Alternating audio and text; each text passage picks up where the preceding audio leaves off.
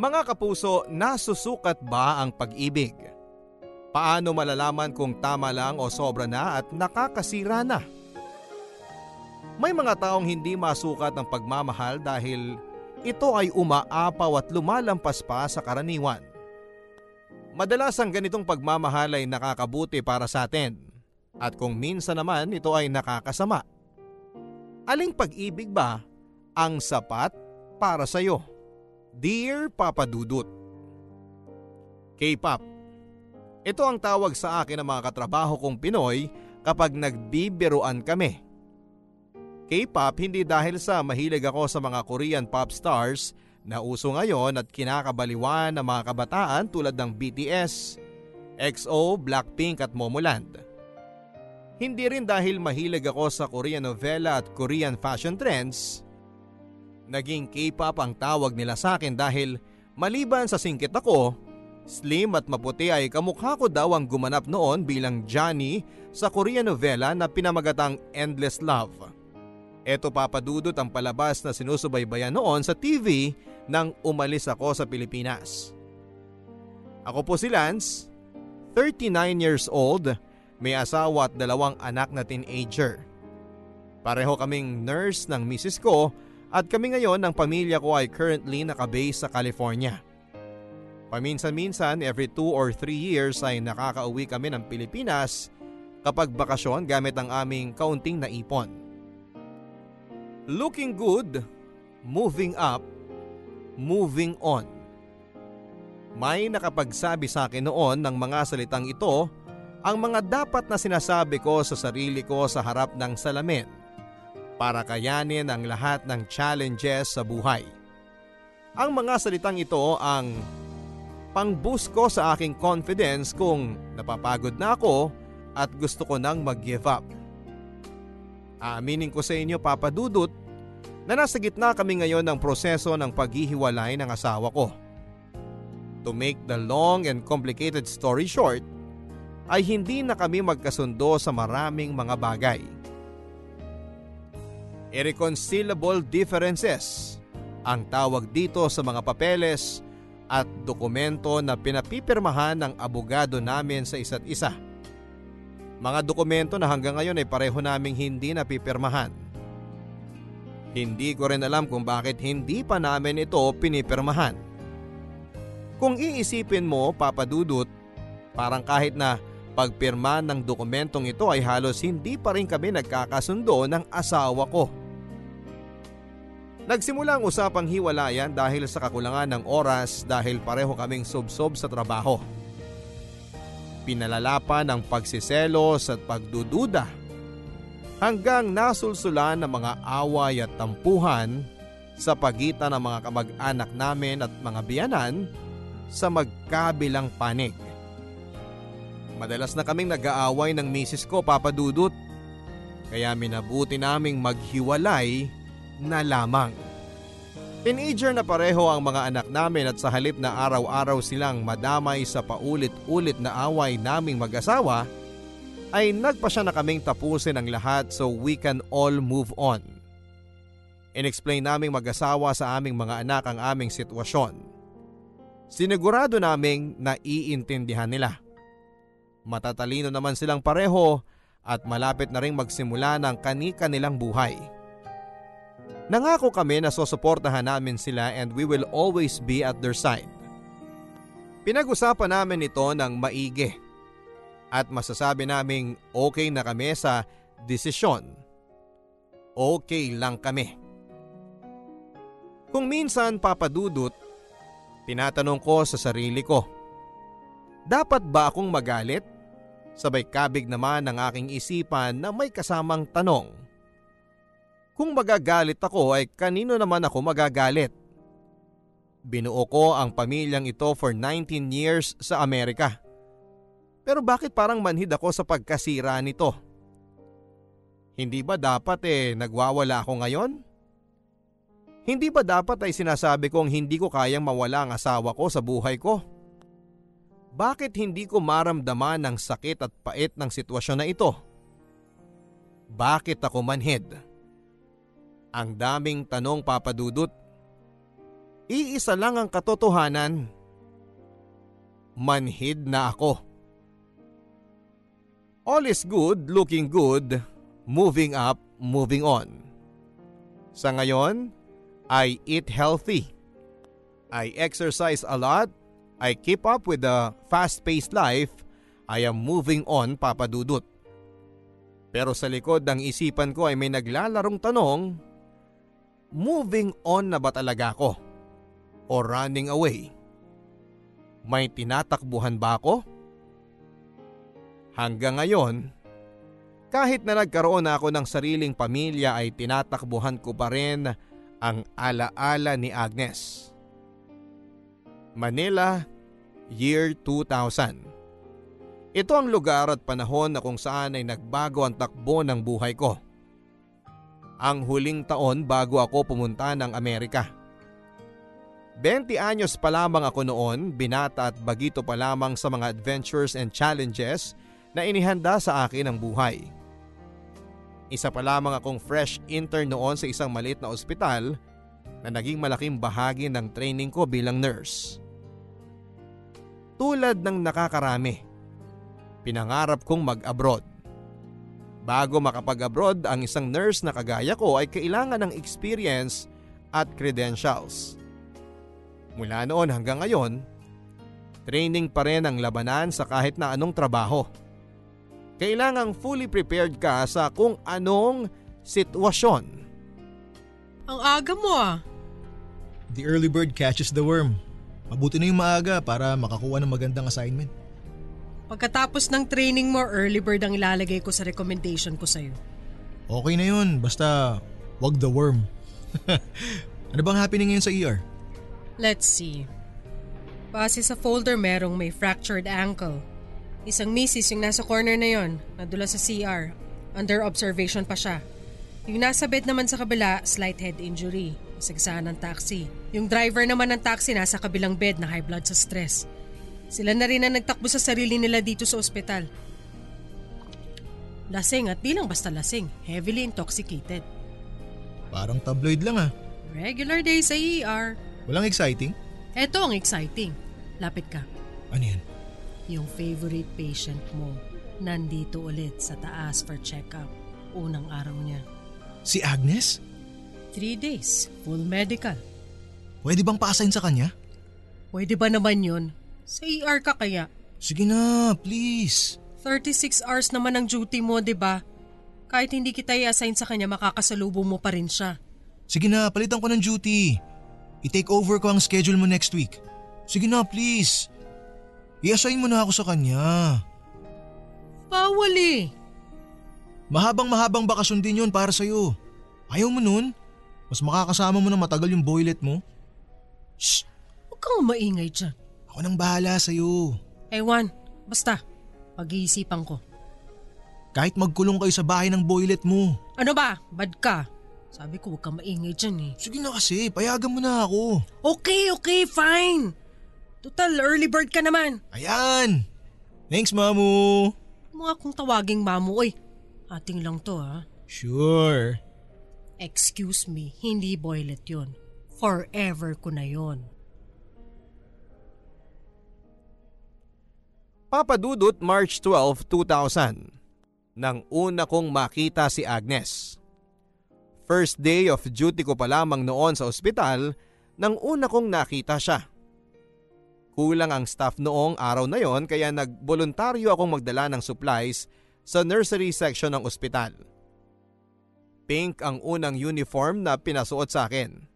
Sa pagdating ko sa nursery dala ang isang kahon ng supplies ay kitang kita kong naginhawahan ng pagmumuka ng nurse na on duty dahil kanina pa pala niyang gustong mag-CR pero hindi siya makaalis dahil mag-isa lang siya at walang magbabantay sa mga bata.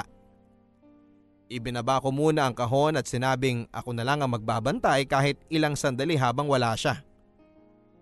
Nagpasalamat ang nurse at dali-daling nag-excuse para pumunta ng CR na nasa dulo pa ng floor. Naiwan ako ng ilang minuto kasama ang apat na sanggol na mahimbing na natutulog sa nursery. Tahimik sa nursery room. Nang inilibot ko ang aking paningin sa loob ng kwarto ay nakita ko sa viewing window ang isang babae na nakasuot ng kulay blue na damit na pampasyente na binalutan ng sweater na maroon. Ito ang unang pagkakataon na nakita ko si Agnes. May dimple siya sa kanang pisngi. Ito ang unang napansin ko noong nakita ko siya. Maputi si Agnes at medyo singkit.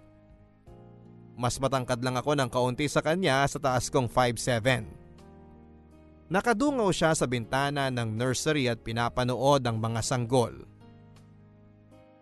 Ang akala ko noon ay nanay siya ng isa sa mga babies na nasa nursery. Ang bata naman niyang ina, ang sabi ko sa sarili ko. Halos magkaedad lang kami papadudot. Dahan-dahan kong binuhat ang sanggol na tinitignan niya at nilapit ito sa viewing window para makita niya ng malapitan. Feeling proud ako noon papadudot. Bilang bagitong nurse, pakiramdam ko ay may nagawa akong magandang kontribusyon sa mundo nang ilapit ko ang sanggol sa kanyang ina kahit may makapal at malawak na salamin sa aming pagitan.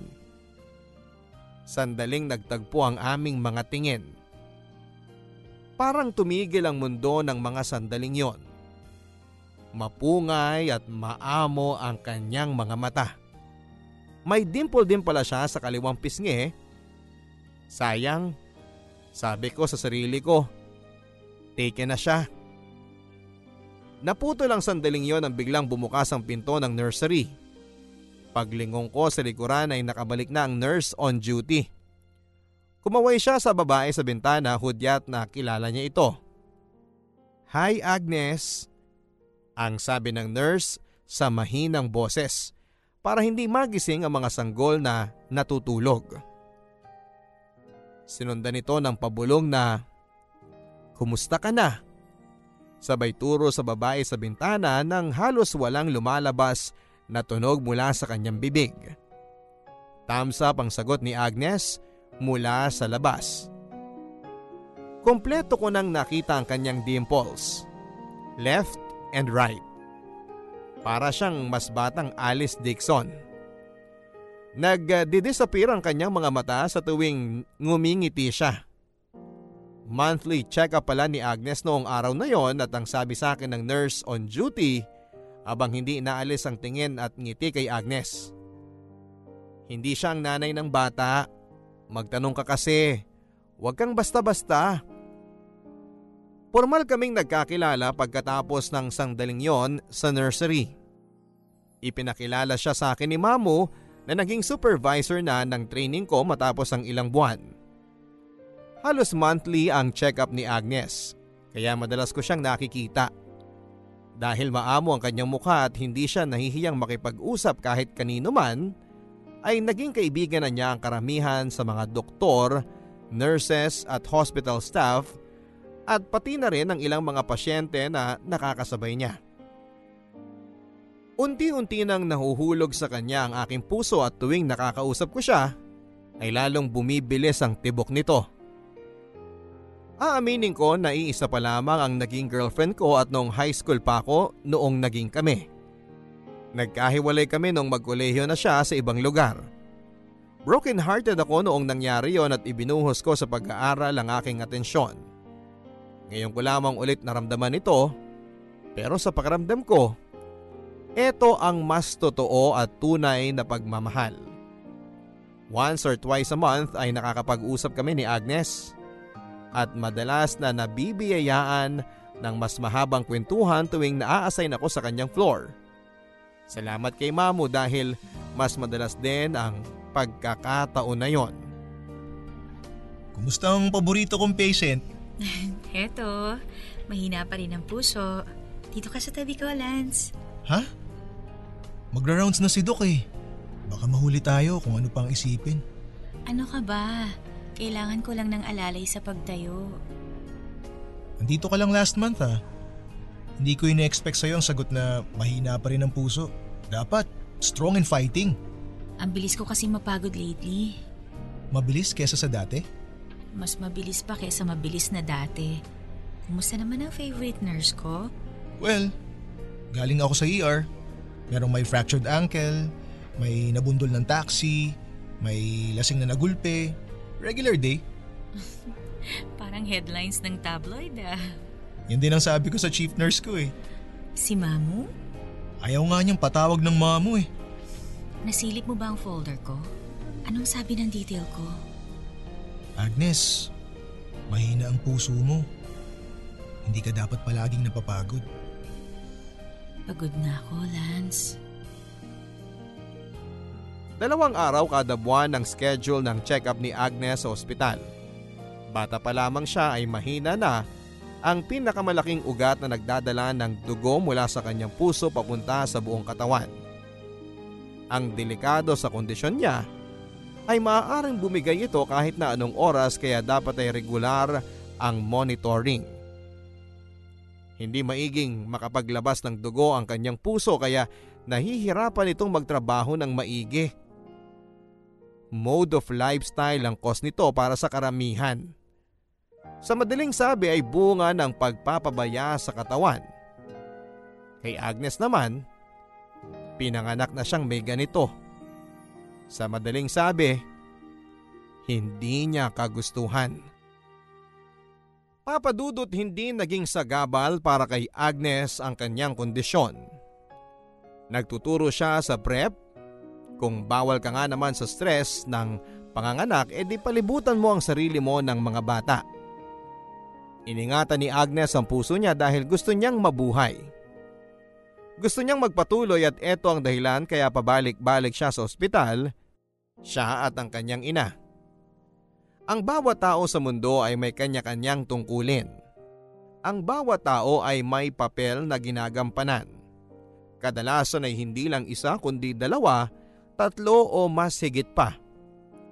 Para sa akin bilang nurse, tatlo ang uri ng tao ang mga tagasagip ng buhay, ang mga gustong magpasagip, at ang mga tao na ayaw magpasagip. Limang buwan matapos kaming unang magkakilala, August year 2000. Binanggit ni Agnes sa akin ang mga salitang hindi ko makakalimutan. Hanggang ngayon ay ito pa rin ang naririnig ko sa aking isipan. Ang sabi niya ay pagod na raw siya. Pagod na sa kakatingin mula sa labas ng mga bintana. Pagod na sa paghahangad ng mga bagay na hindi naman magiging kanya papadudot. Bakit ganon? Kung sino pa ang matinding magmahal ay siya pa ang mahina ang puso. Kung sino pa ang gustong magpasagip, siya pa ang halos wala nang makapitan. Dapat kasi may motivation ka para gumaling ka. Anong motivation ko para gumaling? Ah, alam ko na. Papasyal tayo sa mall. Sa may arcade, dance revo, yung ganun. Dance revo? Uso pa ba yun? Maganda yun. Exercise para sa'yo. Paano kung mapagod ako? Di ba sabi mo bawal ang mapagod? Oo nga no. E di, laro na lang tayo ng mga video game. Yung car racing. Bawal din ang too much excitement. Aba, parang mas ikaw pa ang nurse sa ating dalawa. Labas-pasok ako sa ospital mula grade 1, no? Maniwala ka. Dapat bigyan na ako ng PhD sa medicine dahil memoryado ko ng mga sakit ko. Ah, alam ko na. Uupo na lang tayo sa bench sa mall. Tapos, manonood tayo ng mga nagsasayaw. Matagal ko nang ginagawa yan. Hindi na bago yan. Ibahin mo this time. Anong difference? This time, may kasama ka. Hehehe. Magtrabaho ka na nga. Mag-superhero ka na dun sa ibang room ng hospital. Oo, gusto mo manlait? Manlalait tayo ng mga sumasayaw. Gusto mo yun, di ba? Sige, fine. Oo na. Ang motivation ko ay manood ng mga sumasayaw at manlait. Salamat, Lance. Salamat sa ano? Nurse kasi ang palagi kong kasama kapag namamasyal. Ano ba ang tingin mo sa akin? Friend. Friend? Kaibigan. Nurse din ako. Ayoko kasi impose sa isang friend na bantayan ako. Ayokong obligahin. Voluntary ko naman ginagawa to. Aba, Nurse Lance, may pinapahiwatig ka ba? Aba, Patient Agnes, may magagalit ba? May magagalit ba kung ano? Doc, good afternoon. How are you feeling today, Agnes? Mabuting umingiti ka na. Mas magaan na po ang pakiramdam ko ngayon, Doc. Nasaan ang scan niya? Ah, eto po, Doc. So, bakit palagi kang napapagod lately? What have you been doing different? Doc, hindi ko rin po alam eh. Regular stuff, I guess. Hmm. We have to run more tests. You really have to stay for three days. Paano po yung trabaho ko, Doc? You need to take a rest. Stay away from stress. Nagtuturo ka pa ba? Opo, Doc. Nursery level pa rin. Nako, makukulit na mga bata pa man din. Baka yan ang source ng stress mo. I'll make my rounds muna tapos babalikan kita mamaya, okay? Meanwhile, you just relax. Sige po, Doc. Lance, are you coming? Yes po, Doc. See you later. Kadalasan papadudot ay dalawang araw lamang kada buwan ng check-up ni Agnes. Pero dahil siguro sa sobrang pagod sa trabaho ay nadagdagan pa ng isang araw ang check-up niya sa pagkakataong ito para daw i-monitor pa ng maigi ng mga doktor ang kanyang kondisyon. Inaamin ko na hindi unusual ang pag extend ng check-up pero regular itong ginagawa kapag may kailangan pang i-verify sa mga test results. Second day ni Agnes sa ospital noong natapos ang 36 hours na duty ko. Bago ako umuwi after ng duty ko ay pinuntahan ko muna siya sa kanyang kwarto para magpaalam. Aaminin ko papadudot. Magmula ng unang nakilala ko si Agnes hanggang sa ngayon ay masasabi kong minahal ko na siya. Minahal ko siya dahil matapang siya. Minahal ko siya dahil hindi siya takot mangarap at abutin ito. Minahal ko siya sa napakaraming dahilan. Hindi siya mahirap mahalin. Pero paano ko ito sasabihin sa kanya na hindi niya ako pagtatawanan? Dapat ko pa bang sabihin? Noong mga panahon na yon dahil bata pa ako ay hindi ko iniisip ang mga komplikasyon ng buhay. Nurse ako sa ospital, pasyente naman si Agnes. Alam ko na kailangang mag-maintain ng professional distance at hindi dapat maging masyadong personal sa mga pasyente. Pero mapipigilan mo ba ang puso mo na magmahal? Kaya mo bang idikta sa damdamin mo kung kanino ka magsasabi ng I love you? Napatigil ako sa aking iniisip habang palabas na ng elevator papunta sa room ni Agnes. I love you? Sabi ko sa sarili ko. Tinamaan ka na Lance. Wala noon sa kwarto ang kanyang nanay na hindi ko pa lubusang nakikilala. At hanggang ngitian lang kami sa hallway ng ospital. Pagpasok ko sa kwarto ay naabutan kong nakatingin sa bintana si Agnes. Malayo ang kanyang tingin ng mga sandaling yon. Baka sa kanyang mukha ang malalim niyang iniisip. Habang sa likod naman ng aking isipan ay sumisigaw ang mga salitang mahal mo siya Lance. Ito na ang forever mo. And I am willing to take the chance dahil she is worth it. Knock knock. Uy, Lance. Kala ko nakalimutan mo na ako. Pwede ba naman yun? Patapos na ang duty mo ah. Dinalang kita ng specialty ng kitchen. Ano yun? Gulaman. Gulaman? Gulaman. Soft diet ka daw muna sabi ni Doc. Sa laki ng kitchen nyo dito, gulaman lang ang specialty? Hindi lang basta gulaman. Kulay pink na gulaman. Mukhang pagod ka na. Uwi ka na para makapagpahinga ka na. Dumaan lang ako para mag-goodbye and good night at ipaalala sa'yo yung date natin paglabas mo. Nakaschedule na. Kasama sa mga calendar ng check-up ko. Magpagaling ka ha, para makapasyal tayo. Sasamahan mo ko as a nurse o bilang kaibigan? Hindi ba pwedeng both? Uuwi lang ako para matulog tapos bibisitahin kita bukas. Sige, para may kausap ako. Susunduin ako ni Mami bukas. Ipapakilala kita. Anong gusto mo? Flowers o snacks? Flowers. Pink. Para magkakulay naman sa white rooms ninyo. Hospital to, hindi hotel. What do you expect? Flowers. Pink. Tanong lang, kapag off-duty ka at pupunta ka dito, naka-uniform ka pa rin ba ng puti? Ma'am Agnes, ano po sa off-duty ang hindi nyo gets?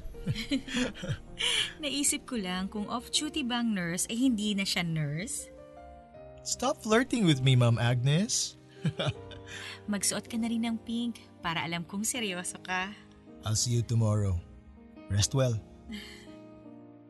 Mga kwento ng pag-ibig, kwento ng pag-asa at mga kwento ng buhay dito sa Barangay Love Stories. Love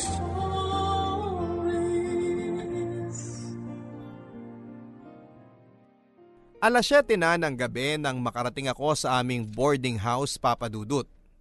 Naligo muna ako bago matulog.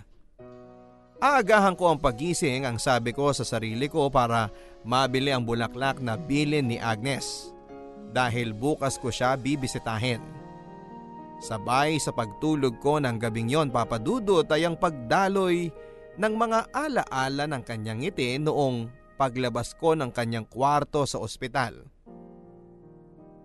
Sabay sa pagtulog ko ang hangad na sana dumating na ang bukas. Sa panaginip ko dala ko ang mga alaala noong una naming pagkikita at kung paano naging instrumento ng pagkakakilala namin si Mamo. At noong araw na bitin ang staff ng ospital. Naalala ko pa ang makapal at malawak na salamin sa pagitan naming dalawa ni Agnes habang hawak ko ang sanggol na ang akala ko ay anak niya. Mahimbing na ang tulog ko nang magsimula sa panaginip ko ang pagdaloy ng mga alaala noong tulak-tulak ko siya sa kanyang wheelchair papunta sa hallway hanggang sa labas ng garden ng ospital para magpaaraw isang umaga. Tatlong paso ng bougainvillea sa isang maliit na balcony. Ito lang ang bumubuo ng tinatawag naming garden sa second floor na nakaharap sa silangang bahagi ng buong avenue kung saan ay kitang kita ang pagsikat ng araw. Pero para sa amin, noong mga sandaling yon ito na ang park na pasyala namin tuwing umaga kapag on duty ako. Malalim na ang tulog ko nang sa panaginip ko ay inilipat niya ang kanyang kamay sa aking kamay at nagpapasalamat sa panahon na magkasama kami. Ngunit bigla akong nagising nang sinabi niya sa aking panaginip ang mga salitang ano kaya ang pakiramdam kapag sumuko na ako? Bigla akong nagising papadudot. Balisang balisa sa aking kama. Bumangon ako at uminom ng isang baso ng malamig na tubig sa kusina ng aming boarding house. Pagtingin ko sa aking relo, alas 5 na ng umaga. Nakasampung oras din ako ng tulog. Ito ang pangatlo at huling araw ni Agnes para sa kanyang check-up. Pagkatapos nito ay nakaschedule na siyang i-release. Naalala ko pa yung araw na yon. Maaga akong nagising, naligo at nagbihes. Hindi ako nag-aagahan dahil plano ko siyang saluhan para sabay kaming kumain. Papunta ako sa palengke para maghanap ng pink na bulaklak na bagay para sa kanya. Pagdating ko doon, ang daming pink na rosas. Bibilhin ko na sana ang inaabot ng tindera na isang ready-made bundle pero nakita ko ang isang balde ng mga hindi pa nakataling rosas.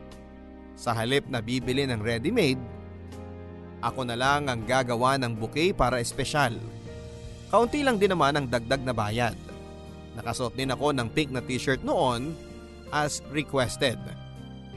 Pero hindi ako nakahanap ng buong kulay na pink kaya pink na lang na may blue stripes ang sinuot ko na regalo pa sa akin ng nanay ko nung nakaraang birthday ko at hindi ko pa nasusuot. Papadudot, panahon na ng tag-ulan noon. Alas 10 na ng umaga pero makulimlim pa rin at medyo umaambon nang makarating ako sa ospital. Oh, bakit nandito ka? Bumibisita lang. Dadalang ko ng bulaklak si Agnes. Ha? Pink daw ang sabi niya. O ito, pink. Hindi mo ba alam? Ang alin? Wala nagsabi sa'yo? Bakit? Lance, ano ba? Huwag ka dito magtaas ng boses. Anong nangyari kay Agnes? First name basis na kayo ng pasyente mo? Nasaan si Agnes? Huwag ka dito gumawa ng eksena. May mga pasyente. Lance, ano ba? Maging professional ka nga, Lance. Ipinapahiya mong sarili mo. Ano ba kasi ang nangyari? Sasabihin ko sa'yo pero kumalma ka. Utang na loob, kumalma ka. Hindi pareho tayong mananagot dito. Okay, fine. Nasaan na siya? Inilipat siya sa ICU. Inatake siya kagabi. Yun lang ang alam ko. Hey, yun lang ang alam ko kasi professional ako. Read between the lines. Hindi ako duty sa floor niya. Dito ako sa ER tulad mo. Dito ka sa ER. Hindi ako naka-duty ngayon. Hindi ka pwedeng pumasok doon, Lance. Bawal ang bisita. Pagdating ko sa ICU ay nakita ko si Agnes. Tahimik siyang nakahiga. Ang daming aparato ang nakakabit sa kanya. Habang nakatayo ako sa labas ng kanyang kwarto, nakadungaw sa selyadong bintana, mahigpit ko pa rin hawak ang dala kong mga bulaklak para sa kanya. Bumabaha ng magkahalong kaba, takot at pag-aalala sa isipan ko. Sa buong panahon na magkasama kami, bakit hindi ko naisip ni minsan na pwede pa rin mangyari ito? Ang sabi ko sa sarili ko, siguro dahil feeling ko ay superhero ako na kaya kong sagipin kahit sino na gustong magpasagip. Pero kapag ayaw magpasagip, sasagipin ko ba? Lumapit ako sa salamin. Isang makapal at malawak na salamin na naman ang namagitan sa amin. Pero this time ay wala kahit isa sa amin ang nakangiti. Ikaw si Lance? Po? Ako ang mommy ni Agnes. Sabi niya kagabi magdadala ka daw ng pink flowers at nakapink ka. Nung nakita kitang paparating, alam ko kung sino ka. Ikaw si Lance. Kumusta po siya? Inabutan siya dito ng sakit niya kagabi. Mabuti na lang at sumabay sa check-up niya. Mabuti na lang dito nangyari at hindi sa ibang lugar. Nagtatawanan pa po kami kahapon bago ako umalis. Alam mo ba, hate niya ang pink? Pero no more room daw for hate kaya in-embrace niya pati ang kulay na yon. Kaya yata niya pinasuot sa'yo at pinadala ka ng pink na bulaklak. It's her way of saying that she likes you. I think gusto niya makita yon. Sanay na ako. Ganyan talaga ang kondisyon ni Agnes. Unpredictable. Nurse ka, di ba? Opo. Alam mo kung gaano kakritikal ang kondisyon niya. Ironic, hinanda ko na ang sarili ko sa ganitong pagkakataon. Ayaw makita ni Agnes na mahina ako. Pero heto ako ngayon. Hindi ko na naman alam ang gagawin. Ano pong nangyari? Nagkukwentuhan lang kami. Tapos bigla siyang dumain na masakit ang tiyan niya. Akala ko sa kakatawa. Akala ko din yung ulcer niya. Tapos kumalat ang sakit sa kanyang dibdib. Dumating na ang mga nurse nung mangyari yon. Sorry po, wala po ako nung nangyari yon. It's okay. Palagi ka niya nga babanggit sa akin. Ikaw din ba yung nasa nursery noon? Yung nakapink daw na naglapit ng bata sa bintana para makita niya? Akala ko siya ang nanay, kaya ipinakita ko. Nung nakilala ko siya, sabi niya po pagod na raw siya katitingin lang sa labas ng mga bintana. Pagod na daw siyang mag-wish ng mga ganong bagay para sa kanya. Sabi niya gusto daw niyang magkaanak. Hindi kaya ng heart ni Agnes ang magpuntis, lalo na ang mga anak. Pero gusto daw niya anak na babae. Para pag naiwan daw niya ako, kapag maiwan na niya ako, para, para may kapalit daw siya sa buhay ko. Ma'am, Lance, iho, this is it na daw eh, sabi ni Doc. Naghihintay na lang tayo. Mabuti nakarating ka. Matapos ang regular check-up na 2 days kada buwan, Ito ang first time na ni-require si Agnes na mag-stay ng 3 days dahil may kinukumpirma pa sa kanyang mga lab results at test. Sa pangatlong araw, ang plano sana ay mamasyal kami ni Agnes. Manood ng mga sumasayaw sa mall, maglakad-lakad for exercise at kumain sa food court. Okay lang din sana kung kasama ang nanay niya. Pero sa ngayon, sa pangatlong araw na ito ay nandito lang kami. Naghihintay at ilang minuto pa lang magmula nang dumating ako ay parang habang buhay na ang paghihintay namin ng kanyang ina. Hindi na nasundan pa ang aming pag-uusap matapos niyang magpasalamat na dumating ako. Pero ramdam namin ang pagbuhos ng emosyon na parang ang dami na naming sinasabi sa isa't isa. Tanging ang tunog na lang ng respirator at ang beep ng heart monitor ang pumuno ng spasyo sa loob ng maliit na kwarto ng ICU. Minabuti ko munang puntahan si Mamu. Bakit hindi mo sa akin sinabi kagabi? Nagagalit ka ba? Sana sinabi mo man lang sa akin. Bakit ka nagagalit?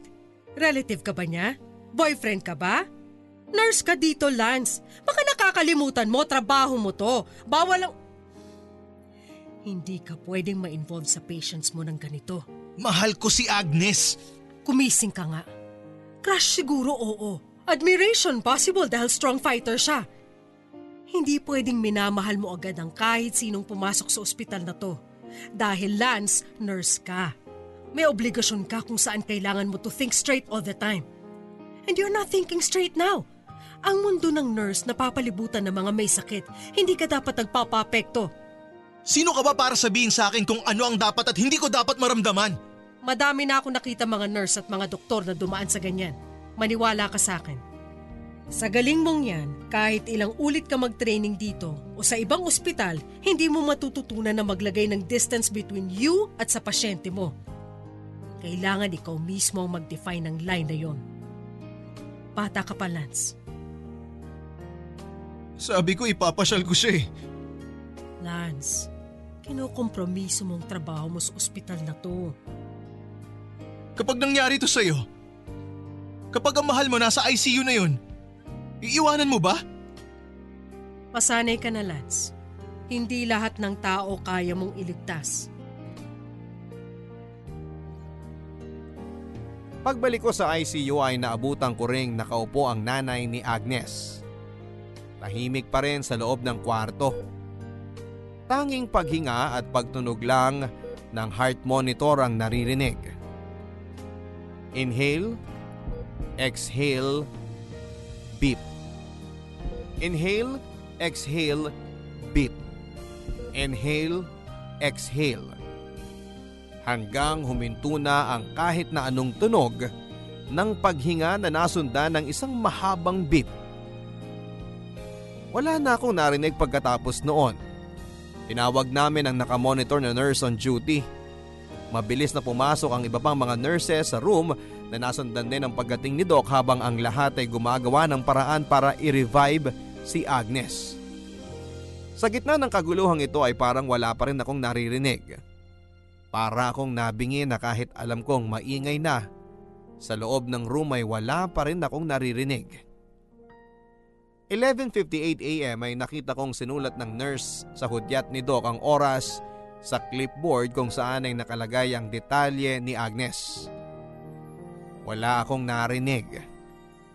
Dahan-dahan akong umatras palabas ng kwarto. Wala na rin akong naramdaman pa. Sa dalawampung taong laban niya sa sakit na ito, sumuko na rin siya. Doon nagsimulang magmanhid ang damdamin ko tuluyan nang namaalam si Agnes. Ang bilis, ang sabi ko sa sarili ko. Parang sa pakiramdam ko ay tatlong araw ko pa lamang siyang nakasama at parang ngayon ko pa lamang siya nakikilala ng husto. Parang kulang pa dahil gusto ko pa siyang kilalanin ng lubusan. May ibang mga tao na nakikilala lang nila ang isang tao kapag magkasama sila ng tatlong taon. Ang iba naman ay kapag tatlong taon na. Ilang buwan pa lamang kaming magkakilala ni Agnes pero parang buong lifetime na ang panahong kasama ko siya kaya naman parang ang pakiramdam ko ay isang buong lifetime ang nawala sa akin ng araw na yon. Halos isang linggo ang lamay. Maraming nagpunta mula sa ospital, mga doktor, nurses, hospital staff, mga kamag-anak, mga kaibigan at mga estudyante at mga magulang nila. Pati ang ibang mga Namumukhaan kong naging pasyente ay bumisita dahil naging kaibigan nga ni Agnes ang lahat. Masaya silang nagkwekwentuhan tungkol sa mga memories nila kasama si Agnes at kung paano sila nagkakilala. Nakailang beses ako ng pagbisita sa lamay pero hindi ko maintindihan dahil parang wala akong maramdaman. Makalipas ang isang linggo, inilibing na si Agnes. Pagkatapos nito at nang umuwi na halos lahat ng nakilibing ay saka lamang kami nakapag-usap ng kanyang ina. Salamat sa pag-aalaga mo sa anak ko. Salamat din po na hinayaan niyo akong makilala ang anak niyo. Hindi tama ang ganito. Hindi dapat magulang ang naghahatid sa kanyang anak sa libingan. Obligasyon ng anak yon. Ang obligasyon ng magulang ay magsilang, magpalaki, magpaaral at mag-alaga ng mga apo. Dapat nilalampasan ng anak ang buhay ng kanyang magulang. Tita, ayaw po ni Agnes na nakikita kayong ganyan. Baka magkasakit po kayo. Pagpasensyahan mo na ako. Tama ka. Ayaw din ni Agnes na nakikita akong ganito. Okay lang naman po pero pagkatapos niyong mailabas, balik ulit. Go, go! Natutunan ko po yan kay Agnes. Makikita pa ba kita? Sana po. Para makapagkwentuhan pa po tayo tungkol kay Agnes. Pero nag-apply po ako sa Canada. Malaki po ang demand para sa mga nurse doon. Looking good. Moving up, moving on. Opo. Tandaan mo yan palagi. Na-realize ko yan lately na ugali pala namin ni Agnes yan. Every time pagkatapos magkasakit ni Agnes, kapag gumaling na siya, humaharap kami sa salamin and we say, Looking good. Moving up. Moving on. Looking good. Moving up. Moving on. Paano ko mamahalin ang isang taong nasa ala-ala ko na lamang? Dumiretso ako sa ospital pagkatapos ng lamay para kolektahin ang mga gamit ko mula sa locker. Nagpasalamat din ako kay Mamo dahil yon ang huling araw ko sa ospital. Habang naglalakad ako papalayo, saka lamang nagsimula ang aking pagluluksa. Itinago ko ang galit at pagdadalamhati sa lakas ng pag-ulan ng mga panahon na yon dahil simula na ng panahon ng bagyo. Ikinubli ko ito sa lakas ng hangin at sa ingay ng pagbuhos ng ulan. Doon ko lang nalaman, habang buhay kong mamahalin, ang isang ala-ala. May mga tao na ang problema nila ay love life. May mga tao na ang reklamo nila ay hindi pinapansin ng mga type nila. May mga tao na ang problema lamang ay ang kawalan ng komunikasyon. May mga tao naman na ang problema ay kakulangan ng panahon. Sa mga problemang ito ay bumibigay na agad ang damdamin nila. Ako, paano ko pa siya mayayakap? Hindi na. Taong 2001 nang ma-approve ang mga papeles ko at tumuloy na ako papunta sa Canada. Ito muna ang naging first destination ko noon bilang nurse kung saan ay tatlong taon din ako nagstay. Dito ko na nakilala si Virgin na kapwa kong nurse at naging asawa ko. Pinilit kong kalimutan si Agnes pero hindi ko magawa. Palaging laman siya ng aking alaala. Paano ko nga ba makakalimutan ang lahat ng yon? Second year namin sa Canada nang pinanganak namin ang aming panganay. Nang makita ko siya at mahawakan, nang yakapin ko siya sa harapan ng asawa ko, saka ko lang finally nasabi sa sarili ko na looking good, moving up and moving on. Taong 2004 nang lumipat kami sa California at dito na nagsettle down. Dito na rin pinanganak ang aming second child. Inaamin ko papadudot, nag-move on ako pero hindi ko na naibalik ang dati kong pakiramdam. Nagmanhid ang damdamin ko at natakot akong ibigay ang aking buong sarili kahit may mga anak na ako. Paano ba nasusukat ang pag-ibig? Paano ba nasusukat ang bawat tibok ng puso? Ang sabi ng iba, depende sa mga aparato na kinakabit sa katawan mo. Ang sabi naman ng iba, depende sa haba ng pagsasama ninyo at meron din namang mga nagsasabi na depende sa higpit ng yakap, sa dami ng luha, sa lakas ng tawa. Noong nakaraang buwan ay muli kaming nag-usap ni Virgie. Pinag-usapan namin ang aming sitwasyon. Ang lagay ng mga bata at ang paghahatian na mga ari-arian. Hanggang napag-usapan namin kung ano ang pakiramdam namin sa ngayon. Sa halos 18 years naming magkasama ay never kong naikwento sa kanya ang tungkol kay Agnes. Ngayon lang, nang simula ay nagalit si Virgie hanggang sa naintindihan niya. Hanggang hindi na siya umimik. Tinanong ko kung pwede ba naming subukang muli at hinawakan lang niya ang aking mga kamay at sinabing hayaan na lang namin na ang tadhana ang gumawa ng paraan. Kung meron, meron pa. Sa ngayon ay wala. Hindi nagtatapos dito ang kwento ng buhay papadudot. Patuloy nating isinusulat ang direksyon kung saan tayo patungo. Hindi man kami nabigyan ng mahabang panahon ni Agnes ay nabiyayaan naman ako ng pamilya na mamahalin ko ng walang kondisyon. Sa ngayon ay may sariling buhay na na sinisimulan si Virgie. Ang mga anak ko na isang taon lang ang pagitan sa isa't isa ay 17 and 16 years old na at gusto na rin magsimula ng sariling buhay.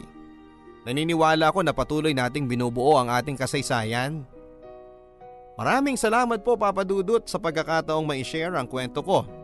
At sana ay may mga nakapulot ng aral dito na kailangan nating bigyang halaga ang bawat pagkakataon na kasama natin ang mga mahal natin sa buhay habang merong pang panahon. Ang inyo pong kapuso at kabarangay, Lance. Maraming salamat kapusong Lance sa pagbabahagi ng iyong barangay love stories. Tama ka sa mga sinabi mo sa huling bahagi ng iyong sulat. Sa bawat pagkakataon na kasama natin ang mga mahal natin sa buhay, habang meron pang panahon ay bigyan natin ng halaga ang mga panahon na yon na kasama natin sila. Hindi masama na alalahanin natin ang ating mga nakaraan. Pero kung ito ang sagabal natin sa pagkakaroon ng matahimik na buhay kasama ng mga bago nating mahal sa buhay, oras na siguro para mag-isip-isip ka. Hindi pa huli ang lahat sa inyo ng asawa mong si Virgie. May panahon pa para ayusin mo ang inyong pagsasama. Subukan mo. Gawin mo ang makakaya mo para maibalik ang dating sigla ng inyong pagsasama. Naniniwala ako na hindi magugustuhan ni Agnes na mag-suffer ka mula sa kanyang alaala. Subukan mo na kausapin si Virgie at humingi ng pangalawang pagkakataon. Hanggang sa muli mga kapuso ako po si Papa Dudut sa mga kwento ng pag-ibig, buhay at pag-asa. Dito sa Barangay Love Stories.